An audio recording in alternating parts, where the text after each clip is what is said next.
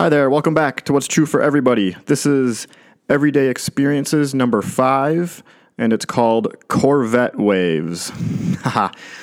And this series we started, and my plan was to just record a bunch of them and kind of front load it because we're getting out of town for a couple of weeks, and I was going to just post them all before we left and just kind of rapid fire. And my friend Lane was like, well, why don't you just schedule them spread out so when you're gone, they keep going? And I was like, oh, technology. This is why I need other people in my life. I didn't even think of that.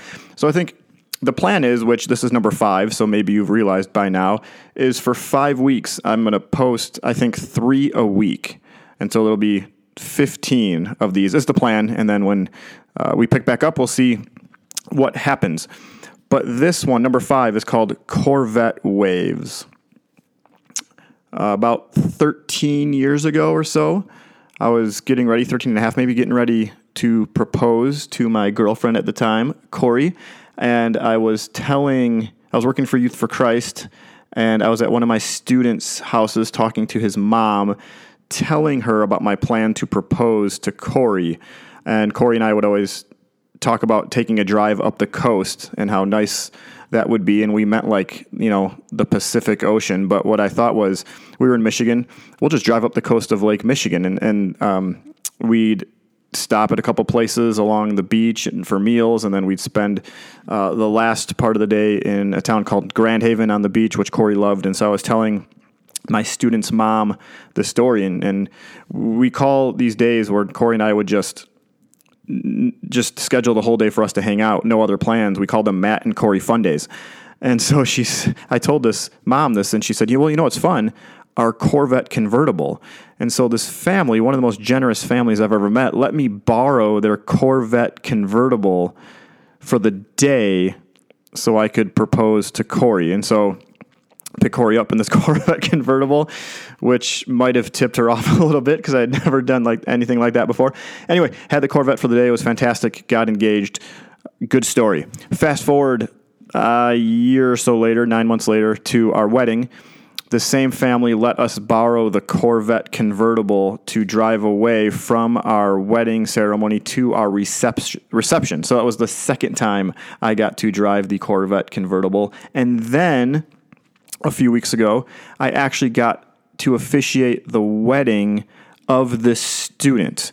And so flew into Grand Rapids, and this family, again, let me borrow the Corvette convertible for the whole weekend. It was one of those perfect West Michigan summer weekends. Temperature was perfect. No humidity, which doesn't always happen there. Top was down the entire weekend.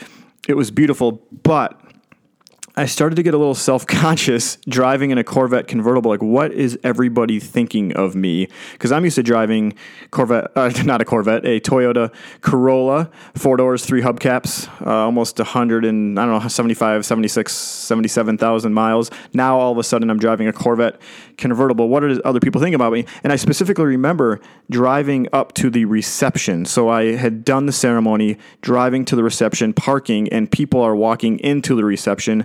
And they're looking at me like, oh, tough job, huh, Pastor? You go around, do weddings, and you have a Corvette convertible. Have you ever felt like subconscious because of what you had or what you were doing? But then there was a point where I just decided, I don't care anymore. This is a gift. This weekend is a gift. This car is a gift. And I'm just going to simply enjoy it. And I did. And at some point, I was driving down the Beltline for you Grand Rapids friends, and another car going the opposite way waved to me. I was like, that was kind of weird. I didn't even have the reaction time to wave back. I just kept going. Why did this person wave me? It happened again a little bit later. And I realized, oh, these are Corvettes waving at me because I'm driving a Corvette. I am now in the Corvette convertible wave club. And so it happened 3 more times. And I was just living it up, hand up the top because there's no roof, the cool guy wave. It was all of a sudden I'm doing Corvette convertible waves. And I decided I was just going to enjoy it because it was a gift. There's a passage in Isaiah chapter 51, or a verse I'm actually going to read to you. And you read through the prophets in the Old Testament, and you see kind of this repetition of God's people disobeying and rebelling, and the result are things like captivity and judgment and consequences. And this just happens over and over and over again through the prophets, but it always ends in God's restoration of his people. And the title in my Bible here in Isaiah 51, it words it like everlasting salvation for Zion. It says Zion is another word to describe Jerusalem or Israel, or essentially God's people. And verse 11 in Isaiah 51 says this: "Those the Lord has rescued will return from their captivity. They will enter Zion with singing. Everlasting joy will crown their heads. Gladness and joy will overtake them, and sorrow and sighing will flee away." And the line that jumps out to me here, gladness and joy will overtake them. Have you noticed how big of a deal joy is in the Bible? And you get to the New Testament, and we've pointed this out before. This is Matthew chapter 5. Jesus, this is the beginning of the Sermon on the Mount. Jesus has just given the Beatitudes.